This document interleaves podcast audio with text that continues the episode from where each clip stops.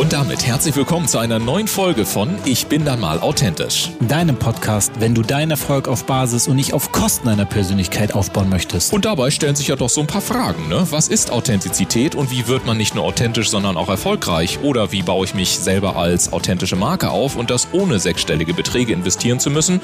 Oder auch die Frage, ist authentisch sein eigentlich überhaupt noch gefragt in der heutigen Zeit von Fake-Fotos, High-Glossy Social-Media-Profilen und permanenter Sofortempörung? Wir sind deine Gastgeber Dennis Sievers und Ulf Zinne. Und jetzt gehen wir wieder einer spannenden Frage rund um das Thema Authentizität auf den Grund. Und ganz wichtig, wenn du selber einmal Gast sein möchtest, dann höre dir unbedingt den Abspann an. Dort bekommst du alle weiteren Infos. Und jetzt legen wir direkt los. Viel Spaß mit der heutigen Episode.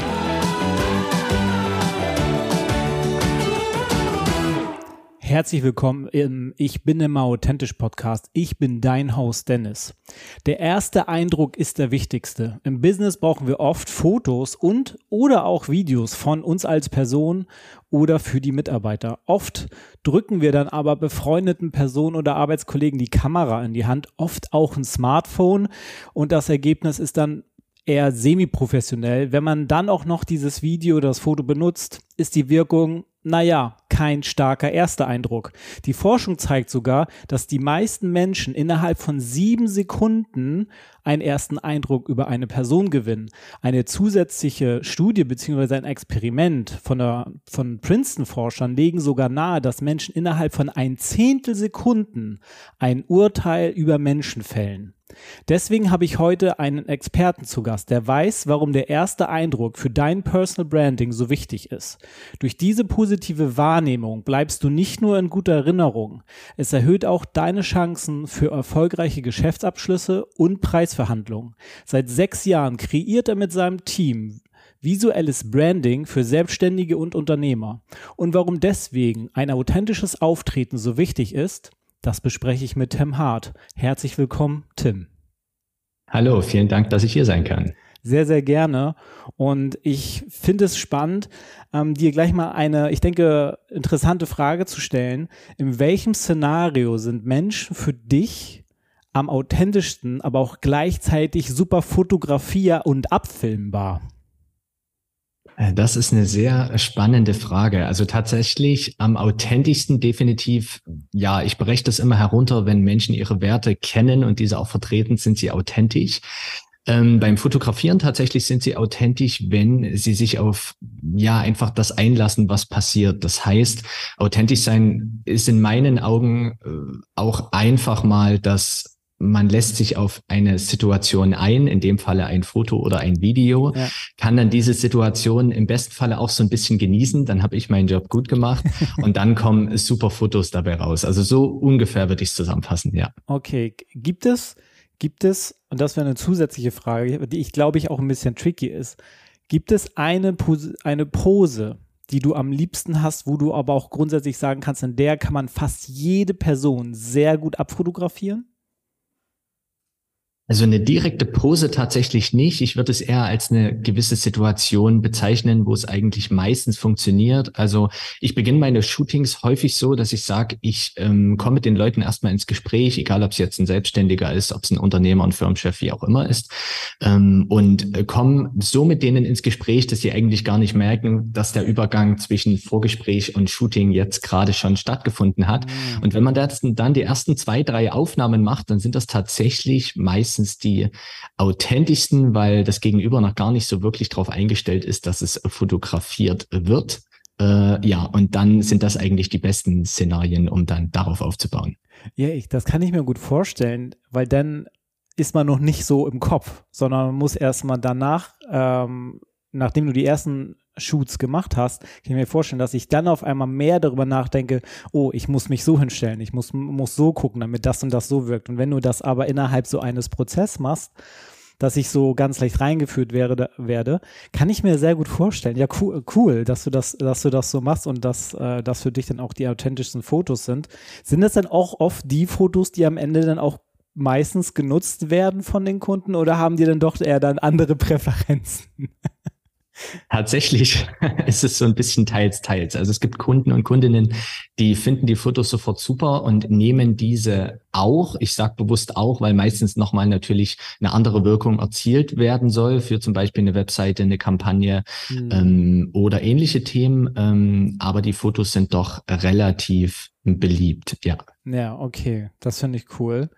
Sag mal, wie bereitest du dich eigentlich auf deine Kunden vor? Also was brauchst du, damit du sagen kannst, okay, ich kann mich auf auch die auch auf die gewünschten Fotoziele meines Kunden sozusagen einstellen. Das fände ich super spannend zu erfahren.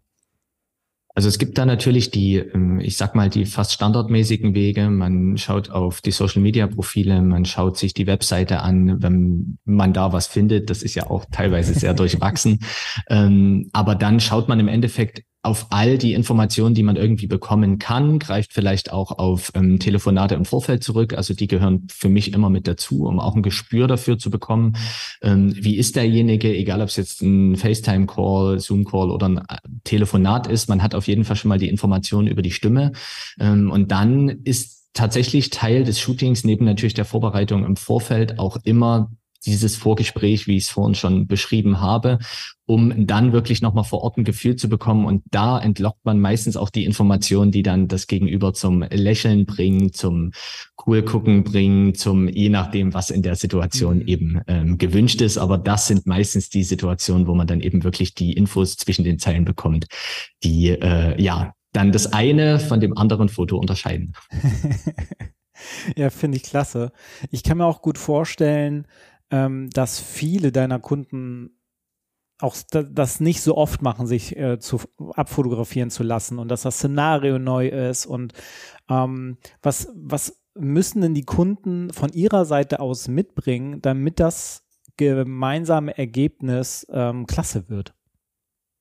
Also tatsächlich müssen sie sich auf eine gewisse Art und Weise einfach drauf einlassen und ich sag's dann immer so schön, so ein gewisses Vertrauen in den Profi haben. Mhm. Das heißt, wenn jemand äh, einfach das Vertrauen gibt und dann im Prinzip sich auch auf die Situation einlässt, dann ist das die eine Seite. Natürlich liegt's aber auch an mir als der Profi, um bei dem Wording zu bleiben.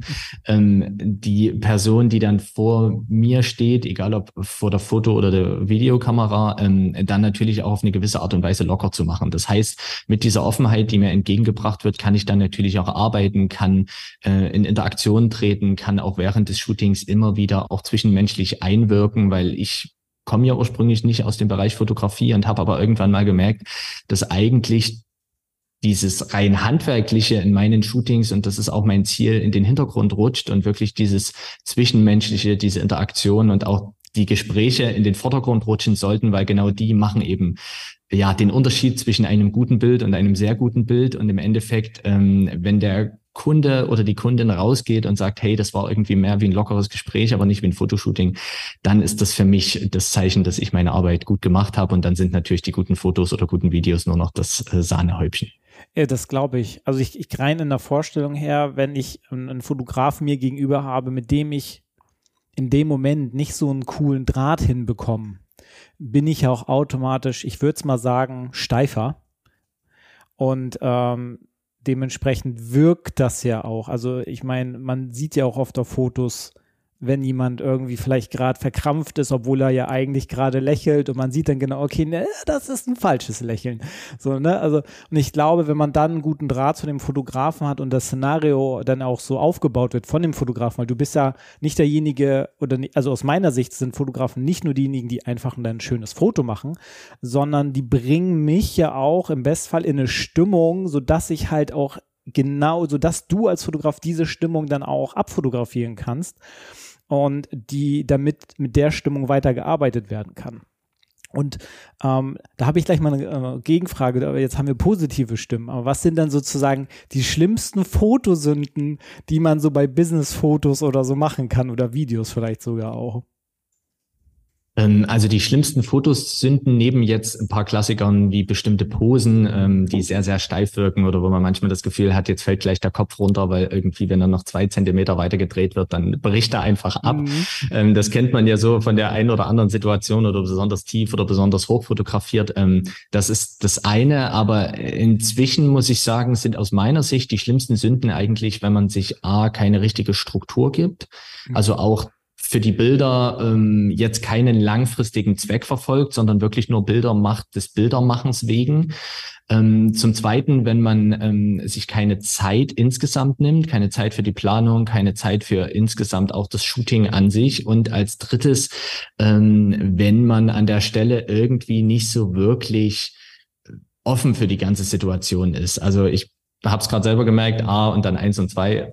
Ja, bin jetzt gerade selber ein bisschen durcheinander gekommen, aber genau so geht's meistens auch Unternehmerinnen oder Unternehmern, die eben von einer Assistentin, von einer Marketingchefin oder ähnlichen in eine Situation reingeschubst ähm, werden. Die kommen dann selber manchmal total durcheinander, können sich auf die Situation nicht einlassen. Da mhm. bin ich als Foto- oder Videograf auch nur ein Tagesordnungspunkt von vielen.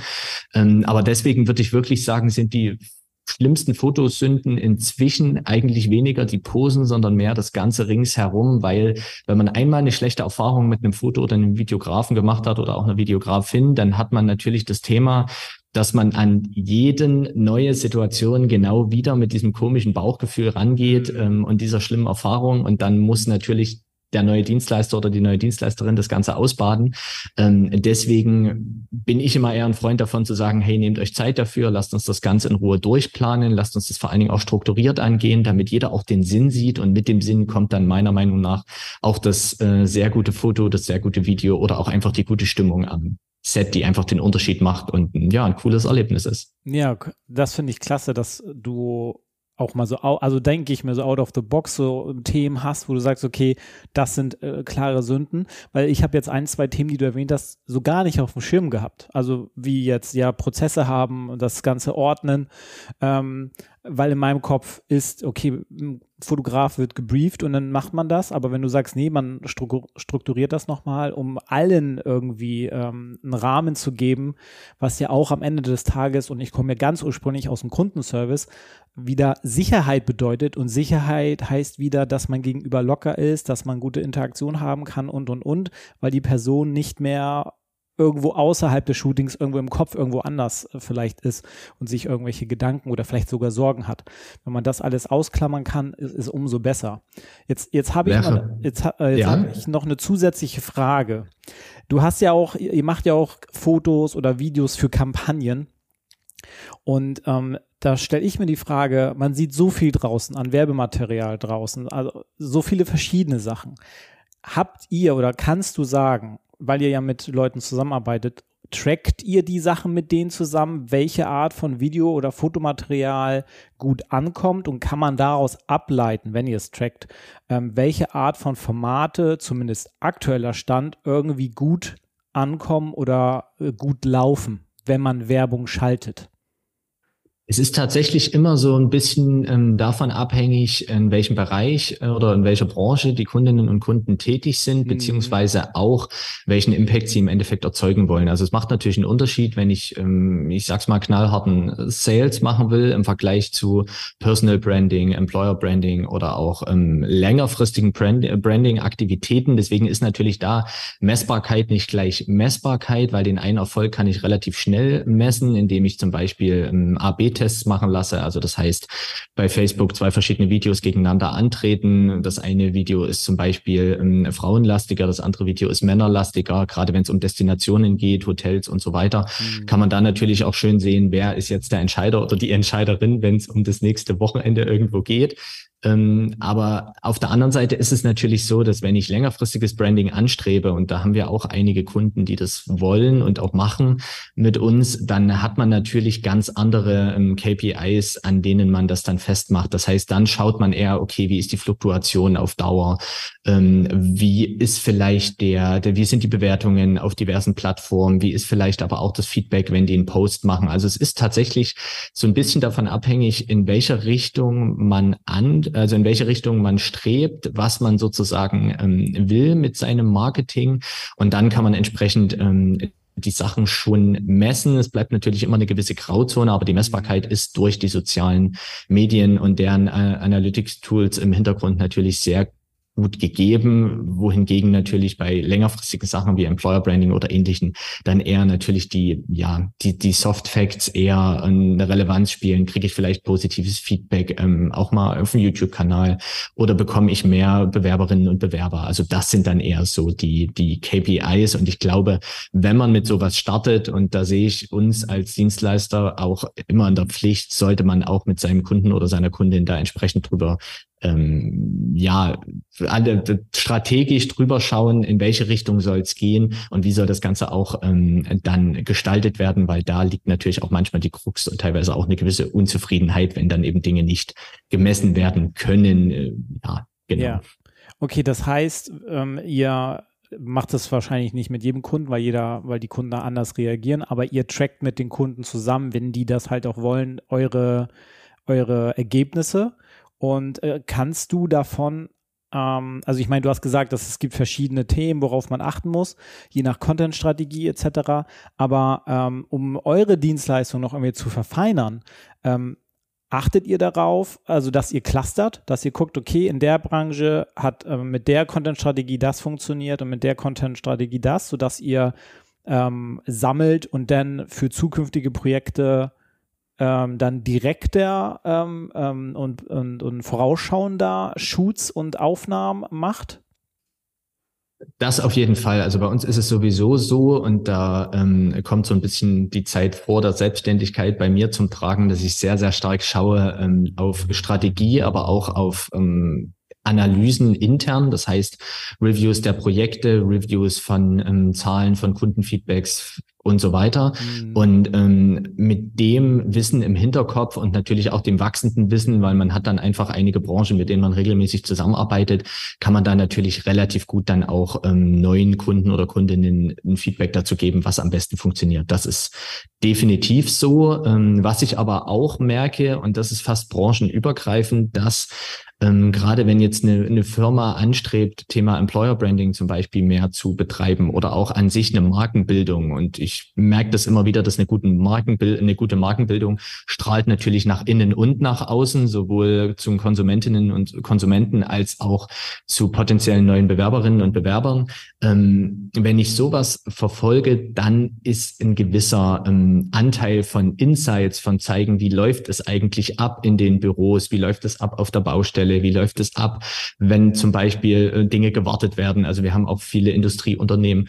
Ähm, dann bringt das eigentlich branchenübergreifend immer positive Erfolge, weil ähm, ja, man baut einfach die Hemmschwelle ab. Jeder, der sich schon mal beworben hat, weiß es. Man schickt die Bewerbung dorthin, guckt sich im Vorfeld alles schon mal so ein bisschen an, was es, was man sehen kann. Aber der Schritt durch die Tür in dieses Ungewisse ist natürlich immer eine Sache, die immer noch sehr, sehr abschreckend ist für den einen oder anderen. Ähm, und deswegen da die Insights zu geben, um dann im besten Falle durch ein gutes Video dann schon mal zu zeigen, hey, wie sieht denn die Empfangsdame aus, auf die ihr dann trefft? Und man kommt als Bewerber oder Bewerberin hin und sagt, hey, das ist doch die, die immer ihren Kaffee gern halb und halb mit Milch und, und Kaffee oder irgend sowas in die Richtung. Also du ja. merkst schon, man kann da die kleinsten Dinge nutzen, um dann entsprechend eine positive, ähm, eine positive Assoziation zu geben. Aber das ist eigentlich was, was branchenübergreifend sehr, sehr gute Erfolge bringt, ja. Okay, also was ich auf jeden Fall, also was schon mal gut ist, dass ihr das äh, trackt und auch äh, dann für zukünftige Projekte nutzt. Ähm, was ich aber super spannend finde und das, es erinnert mich halt eben auch wieder an meine, an, an meine ganz äh, langjährige Kundenservice-Tätigkeit in verschiedenen Unternehmen und Branchen, ist halt eben durch diese Art von Videos aus dem Business-Alltag, handwerkliche Berufe vor allem, kann ich mir das sehr gut vorstellen. Wenn ich mir sowas öfters angucke und mich dann da bewerbe, habe ich als Bewerber ja schon zumindest das Gefühl, dass ich die schon kenne. Also das ist äh, irgendwie, ich fühle mich ja dann schon mit der Marke oder mit dem Unternehmen ansatzweise verbunden. Ich meine, wenn ich mich dann noch beworben habe wegen dieser Videos, dann ja erst recht. So, ähm, was ja dann schon, wenn, wenn die Qualität auch innerhalb des Unternehmens, also das interne Customer, äh, die interne Customer Journey, würde ich jetzt mal einfach sagen, auch aufrechterhalten kann, dann hat man ja echt langjährige, loyale und auch echt zufriedene Mitarbeiter, die dann halt auch mal in Krisenphasen oder wo es, wo man vielleicht mal mehr oder länger anpacken muss, wo auch jeder mal sagt, ja komm, das geht, geht klar. Da ist kein Grummeln oder so, weil, oh, ich muss mal heute eine Stunde länger bleiben, sondern weil man allgemeines geiles Gefühl hat. Aber, aber das ähm, war jetzt so einfach mal laut ausgesprochener Gedanke von meiner Seite aus. Es ist alles, äh, aber ist alles gut. Ähm, das war jetzt auch interessant, weil genau das, was du jetzt gerade angesprochen hast, ist tatsächlich auch das, was dann in nächster Instanz das wirklich Wichtige ist. Das ist eben zu keinem Stilbruch kommt. Oder ich nenne es auch manchmal Empfindungsbruch an der mhm. Stelle, dass man äh, in dem YouTube-Kanal die, ich sag mal, tollsten, utopischsten und traumhaftesten Vorstellungen gezeigt bekommt, wie ein Arbeitgeber äh, sein kann und man dann dorthin kommt und ähm, ja, dann unter New Work verstanden wird, Obstschale und äh, Kicker und ja. ähm, es ist dann irgendwie ein Bruch im Kopf. Und wenn das natürlich entsteht, dann kann man die tollsten Strategien fahren, aber das macht dann überhaupt keinen Sinn, weil dann holt man relativ schnell die Leute auf den Boden der Tatsachen zurück. Ja. Ja. Also ich glaube, so wie Unternehmen halt auch echt stark und, und auch immer mehr darauf achten, eine gute Customer Journey zu haben, ist genauso wichtig, auch eine Employer äh, Journey oder Employee ähm, Journey zu haben. Ähm, weil ich sag mal, die Mitarbeiter intern sind ja auch Markenbotschafter und wenn du dann halt eben intern eben nicht das ablieferst, was du bei deinen Kunden abliefern möchtest, dann, dann beißt sich das irgendwo. Ähm, aber danke für deine Insights und auch deinen Blickwinkel. Ähm, ich glaube, das macht nochmal für viele einen anderen Sinn, wenn sie dann sagen, okay, ähm, das zu wissen, wie Tim da arbeitet mit seinem Team, ist dann nochmal ein ganz anderer Schnack, so wie wir in Norddeutschland äh, sagen. Ähm, da kann man deutlich mehr ähm, auch an Ergebnisse, äh, ich denke mal, auch erwarten, weil du da ganzheitlicher denkst mit deinem Team. Und ähm, dann würde ich gerne von diesen Insights gerade gerne mal ein guter alter, ich bin immer authentisch Manier, in die Gegenstände reinschlittern, die unsere Gäste immer mitbringen, wo irgendwas Persönliches, entweder privat oder beruflich mit verbunden ist.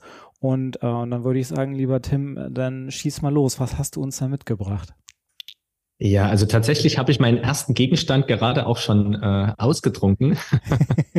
ich bin äh, großer äh, Espresso-Fan. Ähm, ja, ohne Kaffee geht es tatsächlich nicht. Und da merke ich immer wieder, seitdem wir im Office eine äh, ja, richtige Siebträgermaschine haben, ist das wirklich das Ding. Und ich genieße jeden Gang zum, äh, ja, zur Maschine, trinke bedeutend weniger Kaffee als vorher tatsächlich, aber kann das mehr genießen. Und deswegen äh, ist das auf jeden Fall Gegenstand Nummer eins. Ja, cool. Und Gegenstand Nummer zwei ist in alter Fotografie-Manier eine, äh, ohne jetzt Werbung machen zu wollen, Leica Q2. Ähm, war immer so ein bisschen der Traum, ich habe dann irgendwann ganz blauäugig, als ich angefangen habe, mal gesagt, wenn du mal erfolgreich bist, dann holst du dir eine Leica Q2. Erfolg liegt im Auge des Betrachters, aber die Leica ist es definitiv geworden. Deswegen ähm, bin ich da immer wieder happy, wenn ich sie in der Hand habe. Und ja, Fotografen können nicht ohne, obwohl ich das iPhone auch das ein oder andere Mal vorziehe. Aber äh, ja, das ist Gegenstand Nummer zwei. Ja. Ja, ganz cool. Ähm, warum ist es denn einfach nur mal so, weil ich dein Gesicht gerade, während du über die Kamera geredet hast, das also für alle Zuhörer, schade, dass ihr das nicht sehen könnt, aber er hat gerade angefangen zu leuchten, während er über die Kamera geredet hat. Warum gerade diese Kamera? Sag das mit ein, zwei Sätzen, erklär das mal kurz. Also tatsächlich diese Kamera, weil man sie immer mithaben kann und weil sie für mich äh, so eine kleine Belohnung ist. Also ähm, ja, Erfolg liegt ja immer im Auge des Betrachters, aber diese Kamera irgendwann mal in den Händen zu halten, war seit Beginn meiner Selbstständigkeit tatsächlich so ein, so ein Traum, ähm, ja, den man sich dann einfach erfüllt hat. Und jetzt habe ich jedes Mal, wenn ich sie in der Hand habe, bin ich mir sicher, dass ich den richtigen Weg bisher gegangen bin und auch weiterhin gehe. Genau. Äh, cool. Das ist nochmal, eine, also das ist nochmal gut gewesen, dass ich nachgefragt habe, weil das, das bringt ja einfach noch mehr Geschichte rein. Ja, cool. Also, ähm, dann lass uns mal gerne, weil ich meine, du hast ja gerade gesagt, Erfolge liegt ähm, in, im Auge des Betrachters und du hast die Kamera damit verbunden. Ähm, was strebst du denn für deine Zukunft an? Also welche Erfolge mit deinem Team willst du denn noch feiern? Ähm, steht auch vielleicht gerade irgendwie ein größeres Projekt an, was du auch erwähnen darfst? Ähm, ähm, ähm erzähle uns gerne, was dir auf der Zunge brennt, wenn ich dir diese Frage stelle. Ähm, ja, weitere Themen, die bei uns geplant sind. Also es gibt ein paar Projekte, tatsächlich darf ich nicht über alle reden, ähm, aber ich habe dieses Jahr haben wir eine größere Betreuung. Ich weiß nicht, ob du die Solutions in Hamburg kennst, eine große Digitalisierungsmesse, die findet auf Camp Nagel statt im September. Die ähm, betreuen wir sozusagen ganzheitlich, das heißt Foto- und Videomaterial mit Same-Day-Delivery und allem ähm, drum und dran. Das heißt, wer von den Zuhörerinnen und Zuhörern dann da ist, kann gern vorbeikommen. Ähm, und des Weiteren ist es tatsächlich gerade so, dass wir am Standort Hamburg ähm, arbeiten. Das heißt, perspektivisch gesehen, bis Ende des Jahres wird es da definitiv ähm, ein äh, ja, kleines, aber trotzdem ein Büro geben, ähm, wo wir dann vor Ort sein werden. Ähm, und dann perspektivisch gesehen die Achse sozusagen noch strecken. Also als Vision habe ich definitiv noch ähm, Innsbruck im Auge, mhm. ähm, einfach um die Nord-Süd-Achse zu haben, um auch ähm, für Kunden, ähm, egal wo sie sind, ähm, zugänglich zu sein. Ja, und das sind eigentlich so die großen Pläne, die, die anstehen und bin da natürlich offen für alles, was da links und rechts noch so kommt. Ja, cool. Das hört sich doch mal gut an. Und wenn du, lieber Zuhörer, gerade sagst, okay, ich habe gerade richtig viel erfahren, über den Tim und was man nicht alles über Fotografie wissen muss. Vor allem dann, wenn ich als Personal Brand oder halt auch als äh, Unternehmen darauf achte, wie ich mich darstelle und worauf auch allgemein geachtet wird, wenn es auch um Marketingmaterialien geht, dann geh auf Tim zu. Das kannst du so machen, indem du in die Show Notes gehst. Da haben wir das LinkedIn-Profil verlinkt und die Webseite von Tim. Also geh direkt zu Tim Hart. Lass dich einfach über mein erstes Gespräch aufklären, was man nicht alles gemeinsam machen könnte. Und dann schaut mal, ob ihr zusammenarbeitet. Und wenn ja, vielleicht lasst ihr mal ein Feedback da. Also lieber Tim, ich danke dir für deine Insights, für deine Aufklärung und für das sehr spannende, interessante Gespräch und habe mich einfach gefreut, dass du dabei warst jetzt. Vielen Dank für den Austausch. Äh, ja, und vor allem auch danke für deine Zeit. Gerne, gerne. Ciao, ciao. Und ciao.